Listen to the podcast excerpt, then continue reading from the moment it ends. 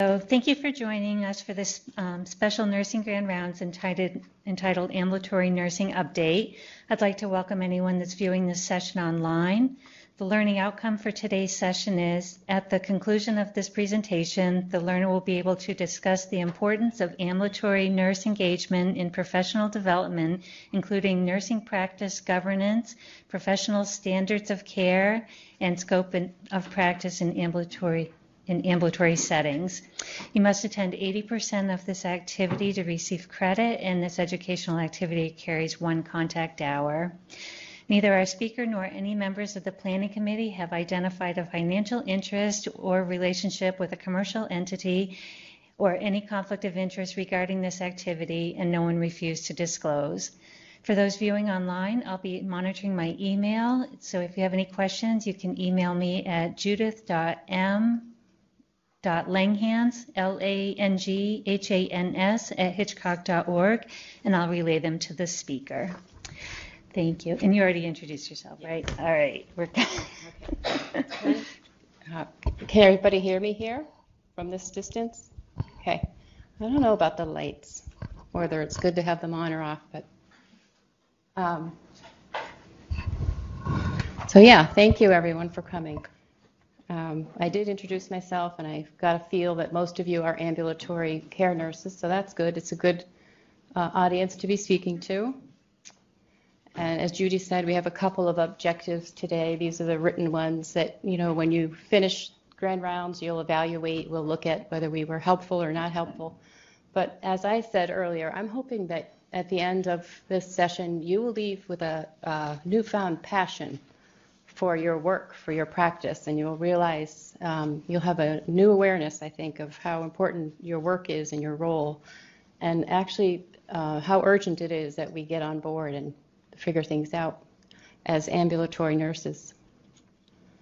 Um, I put this up here because I believe this this is not endorsed by the council. They don't know. Oh, the the uh, what I'm going to do is tell you a little bit about ambulatory practice challenges, our history, and a, a few challenges. Um, a couple of tidbits from me, like pearls of wisdom, perhaps, and and then I'll tell you about some very exciting work that we're doing in our ambulatory practice council. So this is my first little tidbit.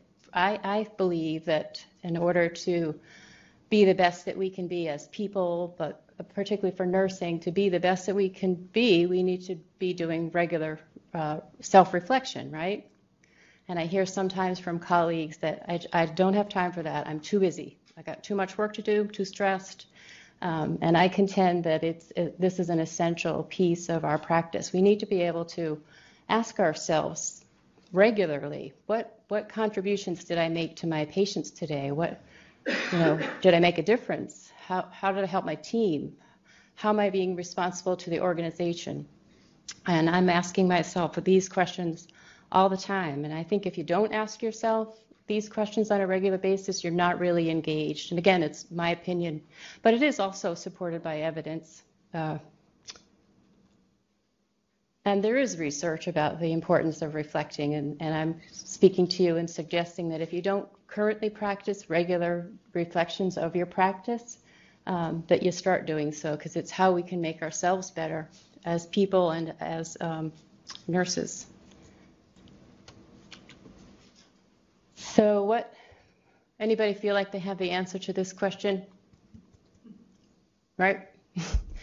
uh, we have, you'll see later on, we have 110 different specialty clinics at Dartmouth Hitchcock um, and, the, and, that includes the community group practices, which you'll see uh, CGPs, that stands for Community Group Practices. That's Manchester, Nashua, Concord, Bedford. So 110 different specialties. So we're doing a lot of different things. Um, but do we, can we say what we do? Do we have it all figured out? Can we, can we measure it? Anybody here want to take a guess? A definition of what's a good definition of what we do? Okay, we'll save that for the end. Uh, this is what uh, the American Nurse Association, this is how they have defined nursing. Um, I won't read it to you, but I would like you to read it. Um, I underlined the words that I, you know, I can't dispute protection, promotion, optimization of health, advocacy. It's all true, right? That's what nurses do. That's the basis, the foundation of what we do. Uh, but those words in particular are really hard to measure. You, you know it when you see it, you feel it, but how do you capture it? This is the American Academy of Ambulatory Care Nurses. This is what they have to say about ambulatory nursing. I feel like we're getting there. This looks good, right? Um, it, it's complex. Uh, sometimes we're working independently, sometimes we're working collaboratively on teams. Um, anything else anyone wants to add? See anything missing?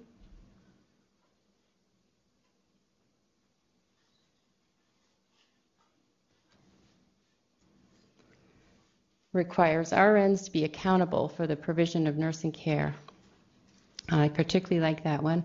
Uses evidence to achieve and ensure patient safety. This is my definition of ambulatory nursing uh, with a little help from these authors.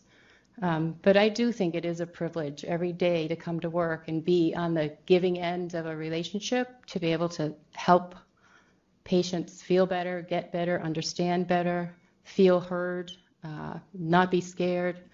Um, I'd much rather come to work every day and be a nurse than to come to work every day and be a patient. Um,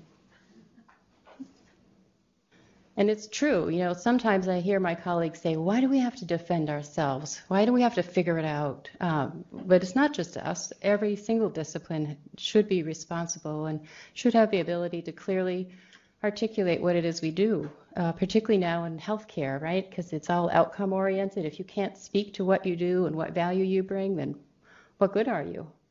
Um, it's the way it is. This is some of who we are. Maybe you'll recognize yourself up here, but we, we're pretty widespread. And Florence, you know, she never, she was way ahead of her time, wasn't she? Nothing has changed that she ever said that I'm aware of. It's true. If we're not, if we can't define it, if we can't define it, we can't measure it, we can't make it better, nothing, nothing can happen. We have to define our work and own it and move it forward and figure it out. And the thing that's exciting is that now in uh, the current healthcare system, they're they're looking to ambulatory nurses. Lots of different organizations you'll see in just a couple minutes here. Are, they want to hear from us. They want us to be in charge of defining it and deciding what we're measured on. How exciting is that? Because if it's not us, who is it going to be? Another definition of nursing can't really dispute that either, can you? so some some challenges that we have, for sure. You know, we see patients really for short periods of time. Uh, unlike when you know they're in the hospital and the nurse has a captured audience for know, three, four, five days. We have quick little bursts of visits with them, and you know it's important to develop relationships, assessments. So it's challenging. Yeah, we're our population, our, our patients are getting significantly older.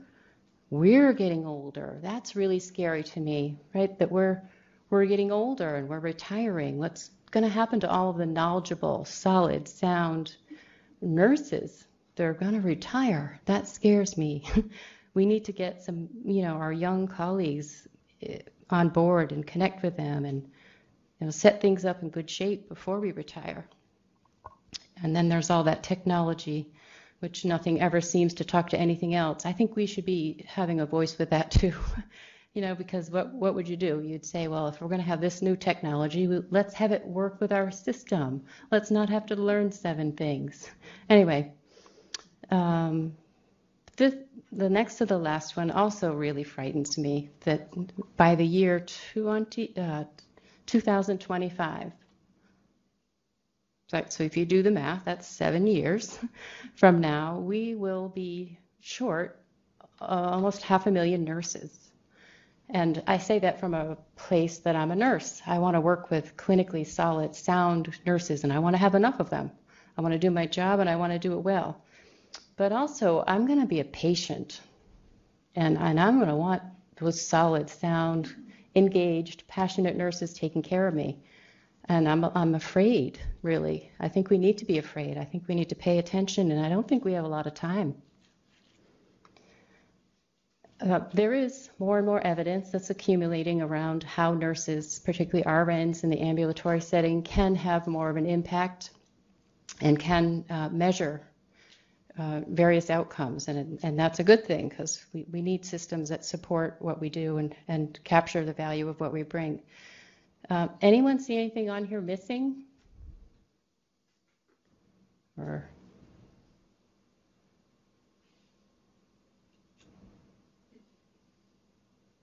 And I'm not going to read this to you either, but I'm going to be quiet for a minute so that you can read it.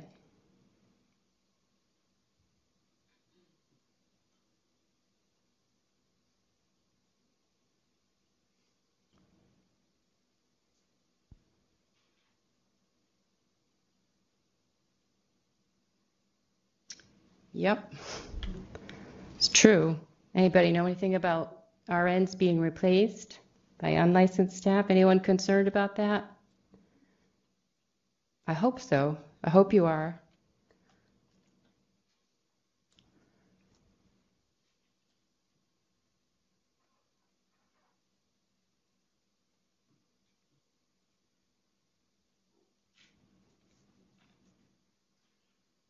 So, the first one is really exciting to me. It's so true, right? we, we, we need to be the ones deciding what's going to work best for our patients, what we can do that's different and better and helpful. That's what we do. And we need leaders and organizations that support us in our goal forward in our and we need pathways. And I contend that the ambulatory council is one pathway for exactly that. Anyone think of anything else? Another pathway that supports our work, structure, I could think, um, you know, I told you I was here for 24 years and not all of it glorious. Um, we have never had an ambulatory director of nursing before that I can recall. So that means that we were governed by uh, doctors or non clinical leaders. And uh, you know, that's not all bad, but they're not nurses and they don't you know, come from a nursing perspective, and decisions are made without us at the table and they end up not necessarily being good and or we just can't tolerate it so we leave. So right now this is why it's exciting to be here at dartmouth. I also think dr conroy is really um, you know she's been here six months. I can tell you i see it i hear it i feel it that there's a culture change. People her her message. You know, I care about the people that work here. I want to do something about retaining the good quality people. It's the people that come to this organization with a passion, with a commitment to excellence. Uh, that's her message. That's where I want to be. I want to hang with those people. I want that leadership. So we have Susanna Gadsby, the ambulatory educator, available anytime if you're, you know, need some questions answered around that. We have clinical nurse leaders. So there's lots of different pathways for us, and we need to uh, use them, as you can see, um, and and figure things out for ourselves. And if I could and did ever get a tattoo, I would tattoo that. To be effective and reconceptualize roles, nurses must see policy as something they can shape rather than something that happens to them. Sorry. I feel like sometimes we uh, present as victims, and we're not. We're not victims. You know, we, we need to get more politically involved. We need to be involved. Um, yes. Do you mind if I add something? I wish you would. um, so, hi everyone. My name is Joni Spring, and I'm the director of ambulatory nursing for our system.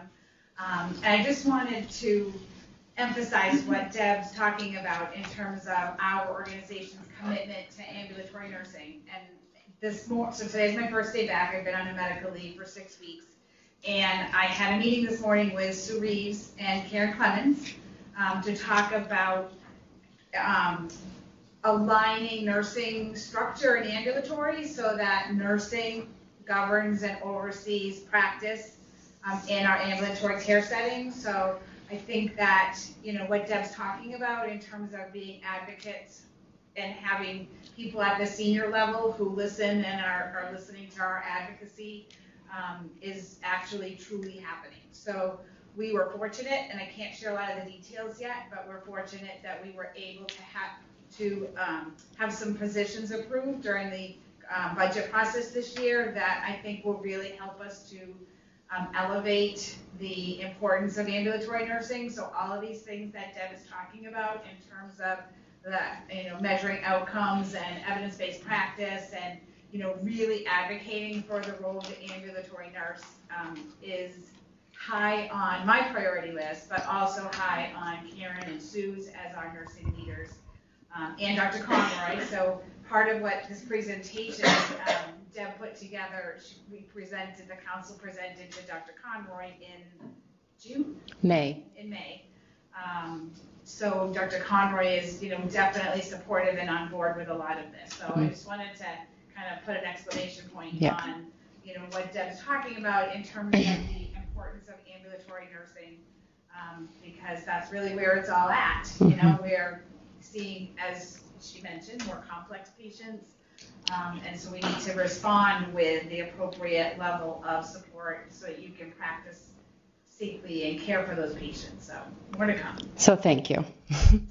um, and I, you know, I, I apologize. I got a little weepy there, but um, two things. One is I get weepy because I'm passionate, and I don't ever want to lose that. And two, people are coming to me now, my colleagues, saying, "Deb, I need to talk to you. This this professional problem I'm having." And you know, while I don't like hearing the stories that I hear, I like being able to say, "Here's what you should do." So anyway, things are getting better.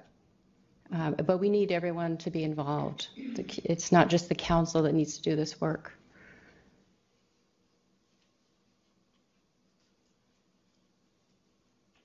So, you've all heard, I'm sure, of the nationally standardized uh, nursing sensitive indicators. They call them nursing quality indicators that are on the inpatient side of the world and they've been around for years. They're across the country. You can look them up on any website of any hospital. And it's, you know, how many catheter infections, how many falls, how many pressure ulcers. And it's a way of evaluating nursing care, right? These are um, practices that have been determined to be affected by the quality and the quantity and or the quantity of nursing. So never before has there been any such thing in ambulatory, but that's changing. So there, th- it's very exciting. There are three organizations that have gotten together. I didn't put the third one up here. It's uh, NDQI, which is a nursing uh, data, nursing quality indicators, uh, and CalNOC stands for the Collaborative Alliance of Nursing Outcomes. So those three organizations for the past three years have had like or more, maybe a sm- smidge more, have had a relationship where they're working together to say, you know what, what is some standards around ambulatory that we can effectively uh, impact a change with, and how can nursing be part of it? So uh, they've gotten together, they've come up with, oh, okay, we'll get back to that in a second. Uh, the Ambulatory Council, this is, this is our charge, our bylaws. Um, this is why I'm excited to be part of it. You know, we're held accountable to make sure that our nursing practice is, is up to par and it's standard and that we're using evidence and that we're doing the best for our patients. Uh, we should be.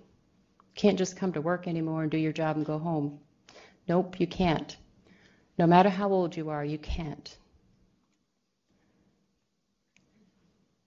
And we want we recognize the value of engaging all nurses. Um, when Dr. Conroy came to our uh, presentation in May. She she sat at the table with us. She talked with us. She's had great input and ideas. And one of the things she said when she read this uh, bylaws was, um, "Could we talk to you ambulatory nurses about the? We're getting a lot of complaints about ambulatory. A lot a lot of complaints. Maybe it makes sense because there's a lot of ambulatory visits. But would your council be the right place to bring these complaints?" Um, and of course, Joni said, "Talk to me. We'll we'll we'll take it." But you know what? If if there's a lot of ambulatory complaints and they're only going to George Blake, they're not coming to us. how can we make that better? How can we fix it? So it, it's good. There were good outcomes from that. So she was talking about patient complaints. Patient complaints. just wanted to Yeah. that. It wasn't like us, you know, or providers in the hospital. Right, patient complaints. And we want to know about patient complaints, right? We can't fix anything if we don't know about it. So these are the proposed from those three organizations. These are the proposed eight uh, nursing sensitive indicators. They're not nationally standardized yet. And actually, I just was elected to the national panel that will help, uh, that's going to be working to standardize some of them. So that's really exciting. And they're very impressed when I talk to them about the work that we're doing as a council. They're like, my gosh, that seems like one of the hardest nursing sensitive indicators to do, and you guys are doing it. So I'll tell you a little bit about it. This this defines it. Um, we, well, we ch- we had a democratic process. We looked at those eight and said, do we want to endorse any of these? Do we want to work on any of these? Do we think we can effectively make a difference with any of these?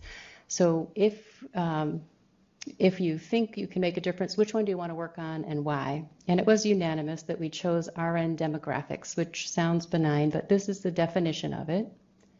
So we want to advance our education and our certification.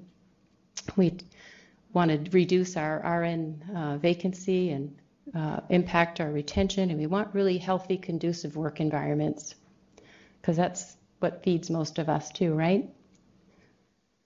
So what we've discovered to start with, this data is from May of this year, that we have over 110 clinic, uh, clinics. Um, 645 of us are RNs, and 142 of us are certified.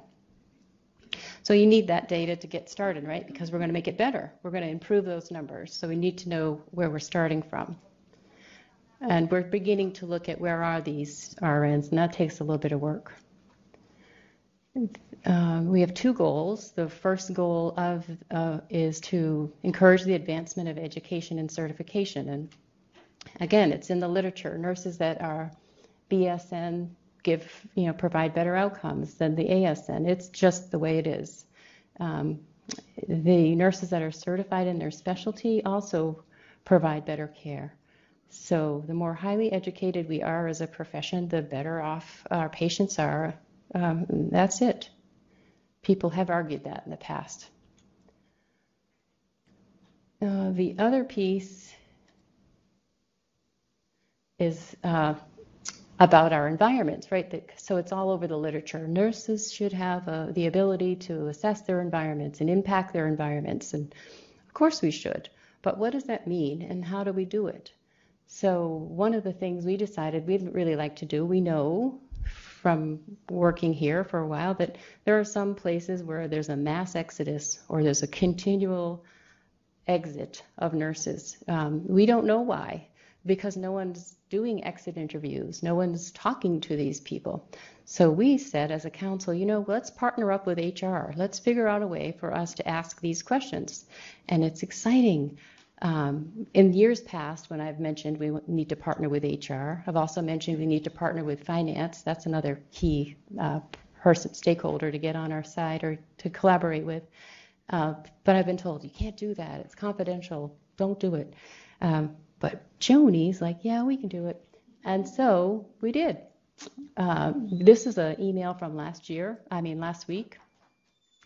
And they're explaining, I don't know if you guys had a chance to read it, but it's explaining that we've endorsed a new uh, program that's going to help us with our exit interviews. We're going to increase the number of exit interviews we're doing. We're really going to look at um, why people are leaving. Um, and again, that's why it's another exciting reason to be here. Our work, our passion is aligned with our leaders. Uh, yes. I think this exit interview um, initiative is, is a great idea. who, I think there needs to be work around who does the exit interview. Yeah, the organization. Thanks for asking that question. We're not doing it. Um, but is it, is it HR? Is it someone specific to nursing? Or is it a business manager? I mean, I think that makes a huge difference because exit interviews are currently happening, but I don't see them being all that fruitful or effective in getting any information. Yeah. I don't know exactly who's doing them. Our focus for a council really has been more on the stay interviews, which is part of why I'm, I'm even doing this nursing grand rounds, is so that people will be aware to look for it. So Deb, Yeah, you can speak to this. Briefly, remember I've been out for six weeks, but what I know is that um, we've contracted with an external company, the Work Institute, who will be doing, and that's a, a industry best practice, because a lot of times, um, people who are leaving don't necessarily want to talk to someone that they know, that they feel more comfortable sharing information with a stranger for, um, for lots of reasons. Um, so then that information will be fed back to the local managers and the leadership team. I don't know how, I don't know the logistics about how that will work yet, but that is the goal. Is, Has that started already? I think it starts, I don't know, Okay, so Yeah. but soon. If it hasn't started now, it is starting very soon. Go ahead, Selena. And is the feedback back to leadership of the managers, is that anonymous feedback? Yes, yes, yes, definitely Yeah. anonymous. Thank you for the question. No, I think I just had a question about how many questions did we have a part in developing the questions we were wanting? I think that this is, I think that the con, I, I don't know. How I would answer that question is to say, I would imagine that the, the questions are standard questions that this company, who are experts in this field, have developed, but I don't know a lot of the details about it. Yeah, ex- except that we did partner with them um, uh, back in January or February, HR, and they said, oh, this is perfect. We're developing this new tool for exit interviews. Would you, as a council, like to ask specific questions? And we said yes, and we got together some questions, and I don't have them, but they are included as part of the new exit interview process. So we are, we were involved in it, with it, and they were nursing-specific questions. Um, what we are doing uh, as a council next, uh, under the realm of RN demographic, the nursing sensitive indicators, is we're going to start doing some stay interviews, which is the opposite of an exit interview. We're going to start um, going around to our practices where we work. So for me, it'll be cardiology. Um, I'll, you know, we want to explain why we're doing the stay interviews, and then they'll likely be done in the form of a survey monkey so that they will be confidential. Um, but I think they're really good questions. I particularly like number five um, because it speaks to you have a concern, there's a problem. Uh, have you tried to work it out? What's your solution to it? Um, I think that's really important for us as professionals is that we, you know, and it's also part of our professional code of conduct that, you know, if there's a problem with someone, you try to deal with it yourself first. But anyway, we're hoping we'll get some really valuable information from this. And we don't have it all figured out. We don't know exactly what we're going to do when we get the data, but we know we'll do something, and we know we'll keep you informed. And then this was our first uh, uh, ambulatory conference that uh, was in March, and it was sold out. It was 140 people there. It was an amazing conference. I left there that day feeling so proud to be to be a nurse in ambulatory. We had a great speaker. Her name was Susan Prasky. Uh, she was 65 years old, so smart, so evidence based, so well spoken, spit out information like a Pez dispenser, and I just loved her. I want to be her in 10 more years, maybe I will be. Uh, she was great. She really got us all jazzed up. And then there was uh, Judge Broderick, who works here, and he did a presentation around mental illness and how important it is that we recognize mental illness. Uh, he speaks from his personal perspective. He had us all in tears. He also very passionate man, a great speaker. And then there was a, a group of grandmothers uh, that came, and it was really so helpful to hear and to understand that um, because of the opioid crisis, their children are uh, they're now being parenting their grandchildren, which is really challenging, right? But things that we weren't aware of, like maybe their child's in jail and they got their grandchild and they got to bring them to the physician's office, but you know the nurse won't tell me anything because I'm not on the paperwork, and it just was really good. It was a great conference, and then at the end. Um, there we developed a regional network so there's a regional network of ambulatory nurses right as i said we have a lot of work to do and uh, we don't have a lot of time to do it So we need to network. We need to share our work. We need to share what we're doing um, and get involved. I- I mean, I, I do contend that you can't, my opinion, you can't just come to work, do your job, and go home anymore. It doesn't seem like that's enough, really. Um, and this speaks to what we need from our leaders. And again, I'll just be quiet because you know you don't need to come to a, a presentation have somebody read to you. But as you read it, I wonder if you could just ask yourself, do you think it's just the leader that needs to have these qualities? Is that what we need just from our leaders? Uh, I think that that's how we need to lead ourselves, actually, with uh, this kind of work needs to happen from all levels. And I know that we're doing some good work. Our organization is working really hard on role clarity. And yeah, I mean, I don't know about you guys, but you ever go to a picnic or bridal shower or something and someone says, "Hey, you're a nurse, so what do you think about the um, the policy about, you know, um, I was at a bridal shower recently and it was around special needs or the Disabilities Act or something like I don't know. I don't know. Um, I should. Uh, so, so now I am a member of the American Nurse Association. I get these emails. I don't pay attention to every single one of them. You can't, right? You just can't be everywhere. But there are some times when it is important, particularly as something relates to you directly, that, you know, just send a quick little note to the congressman or, you know, because nurses are listened to. And that leads me to this. This. Right? So when I look at this, I, first of all, I get like, you know, makes me proud. I love being a nurse. I love my nurse colleagues. Um, but I also think, are we worthy? You know, are we doing enough?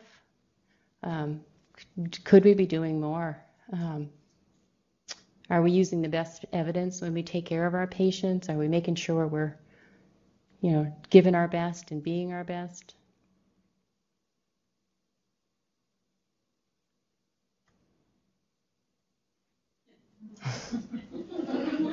that's just that's just cute, right? That's just so cute. So um, we have enough time. Um, I've I've uh, tried really hard to find a little song because I love music, to find a little song that might go nicely with this, but I failed. But I do have a, a presentation that I think speaks very. It's a speak uh, ESPN. Jimmy Valvano. Anyone know him? Uh, he is an amazing man, passionate, smart, uh, and he speaks to all the very same things I was just speaking to. And I just think it's a great little. If you'll bear with me, it's a bit, it's a little tiny bit long, but it's worth it. Yeah, while that's going, um, ask you a question. What are your thoughts on the pay scale now changing between ambulatory nurses and inpatient nurses? I didn't have an awareness that it was. I'm sorry, could you repeat? I just couldn't. The change in pay between inpatient nurses and ambulatory nurses that was mentioned last week. uh, Karen Clements had a uh, conference or meeting about that. Oh. that was mentioned. I know it used to be that way, and then, I don't know, ten years or more ago, it changed so that there was no difference, and Yeah. now it's my understanding that. Um, I don't, I don't know the details, but I do know there's certainly complexities involved in it, right? And some of it, I imagine, has to do with we want to recruit nurses, and certainly areas might need nurses more critically than others. I don't know, but I do think there is a pathway you, to ask these questions and to get these answers. I don't know that I'm the one to do it, but I think it's worth following up.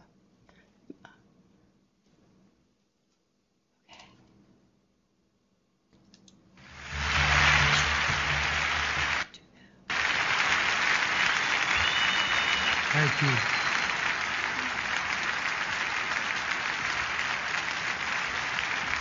Thank you very much. Thank you. Uh, I can't tell you what an honor it is to even be mentioned the same breath with an Arthur Ashe. Um, this is something I certainly will, will treasure forever. But as, as uh, was said on the tape, I, and I also I don't have one of those things going to cue cards, so I'm going to speak longer than anybody else has spoken tonight. That, that's the way it goes. Time, time is very precious to me. I don't know how much I have left, and I have some things that I would like to say. Hopefully, at the end, I'll have something that will be uh, important to uh, to other people too. But I can't help it. Now, when I'm fighting cancer, everybody knows that. Uh, and people ask me all the time about how you, you go through your life and how's your day. And nothing has changed for me. As Dick said, I'm a very emotional, passionate man. I can't help it. That's being the son of Rocco and Angelina Valvano. That just comes with the territory, right? We hug, we kiss, we love. And, and when people say to me, how do you get through uh, life or, or each day, it's the same thing. To me, there are three things we all should do every day. If we do this every day of our life, you're going to have, what a wonderful, number one is laugh. You should laugh every day. Number two is think. You should spend some time in thought. And number three is you should have your emotions moved to tears. Could be happiness or joy. But think about it. If you laugh, you think, and you cry, that's a full day. That's a heck of a day. You do that seven days a week, you're going to have something special. And so I can't help. I rode on the plane up today with Mike Krzyzewski, my, my good friend and a wonderful coach, but people don't realize he's a 10 times better person than he is a coach, and we know he's a great coach. He's meant a lot to me in these last five or six months of my battle. But when I look at Mike, I think we competed against each other as players.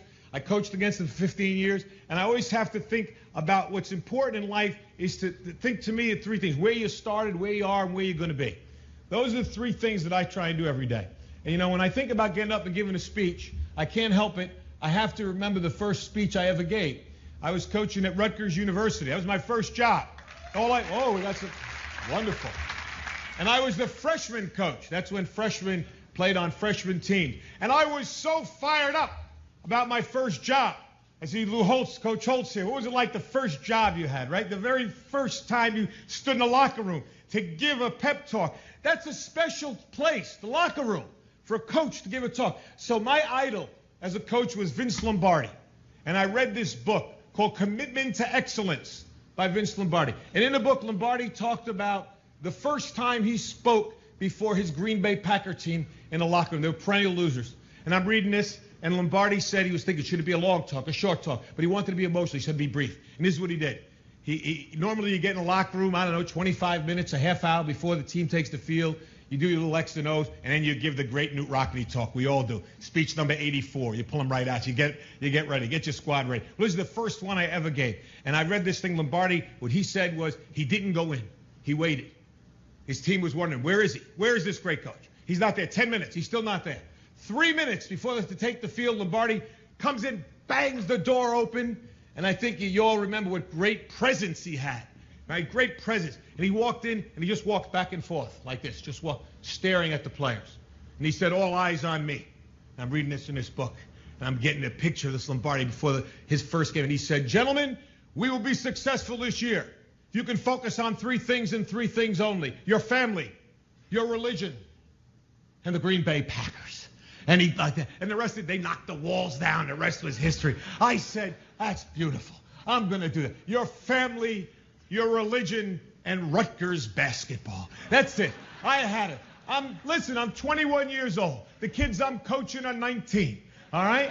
And I'm, and I'm going to be the greatest coach in the world, the next Lombardi. And I'm ready. And I'm practicing out in a, right, right beside the locker room. The, the manager's telling me, you got to go in. Not yet, not yet. Family, religion, Rutgers basketball.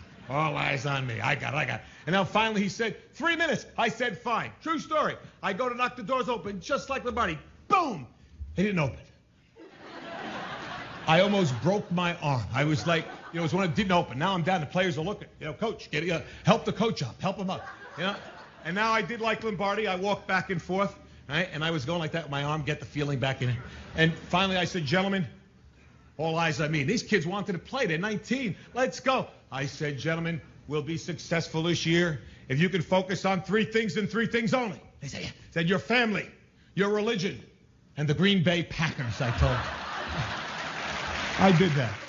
I remember that. I remember I remember where I came from. it's so important to know where you are. And I know where I am right now. How do you go from where you are to where you want to be?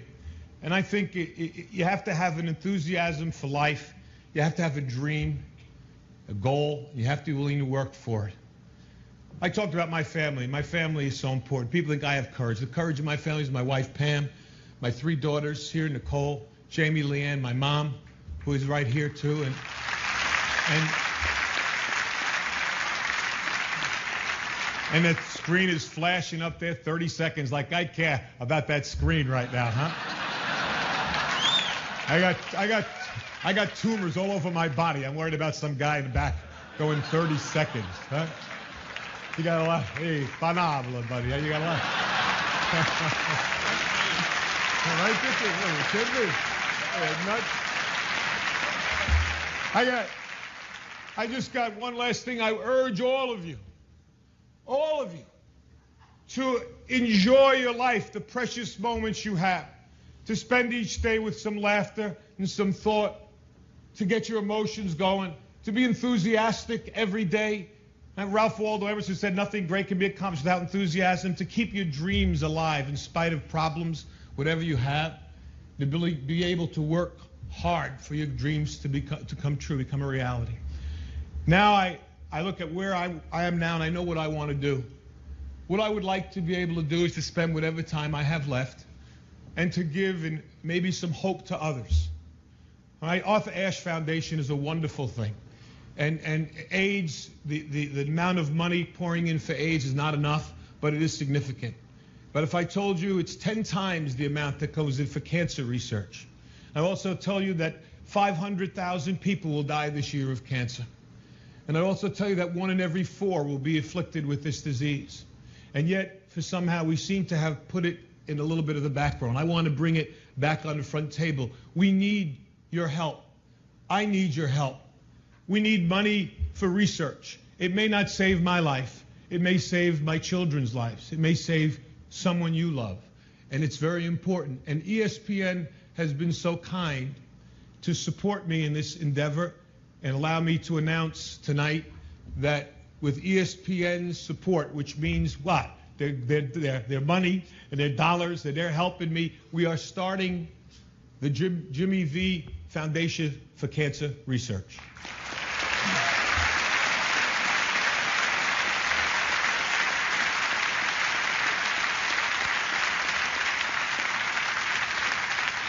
And its, and its motto is don't give up, don't ever give up. And that's what I'm going to try to do. Every minute that I have left, I will thank God for the day and the moment I have. And if you see me, smile and maybe give me a hug, because that's important to me too. But try, if you can, to support whether it's AIDS or the Cancer Foundation so that that someone else might survive might prosper, and might actually be cured of this dreaded disease. I can't thank ESPN enough for allowing this to happen, and I'm going to work as hard as I can, you know, for cancer research, and hopefully we'll be, maybe we'll have some cures and some breakthroughs. And I'd like to think I'm going to fight my brains out to be back here again next year for the Arthur Ashe recipient. I want to give it next year.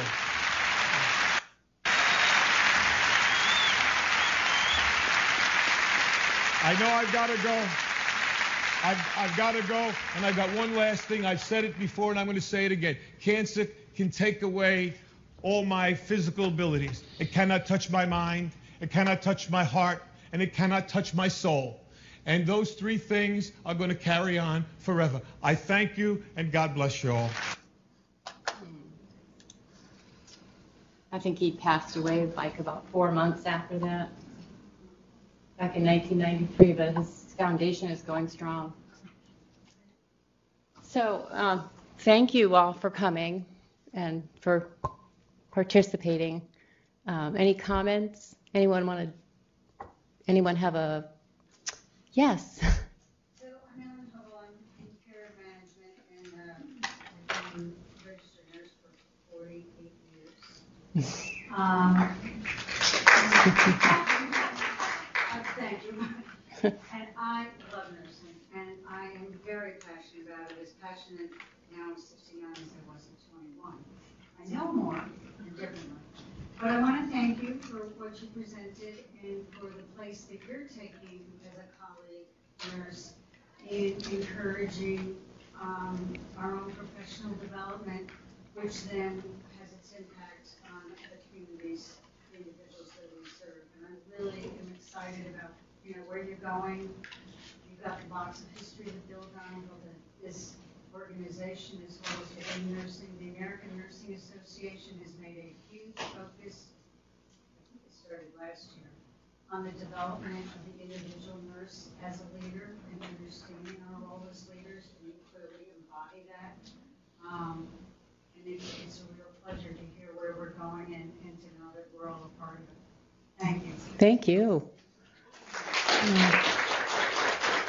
So, yes, Hi, I'm Kate, I'm president of Nursing Practice Governance here at Dartmouth, and there's never a better time to get involved with practice governance. It's really strong, we have a lot of traction. Currently, we have an election underway, so please go to your emails and check it out, see who our fabulous candidates are. A lot of people are getting involved, and this is where it's at.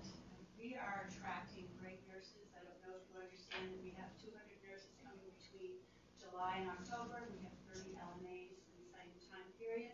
Our goal, of course, is to attract, attract fabulous nurses, but also to retain them. And I think bottom line is we're going to be able to say to nurses, sure, go out and check it out. That's what our millennials do. Go check it out, but they'll be back. yeah. So again, fabulous job today. Um, DH Nursing is where it's at, and get involved and check out the election. Yeah. Also, I want to put a plug in for um, nurse practitioners. I think that now is a, a very exciting time for nurse practitioners, right? They're nurses, yes, but they're nurse practitioners. They have a lot more responsibility than we do as far as being, you know, clinically sound and solid. And I know that I've worked with many very uh, good nurse practitioners, and our organization up until now hasn't really had a place for a structure for them. You know, who who's their leadership? Who's their go-to? What are their practice challenges? They're not the same as for us.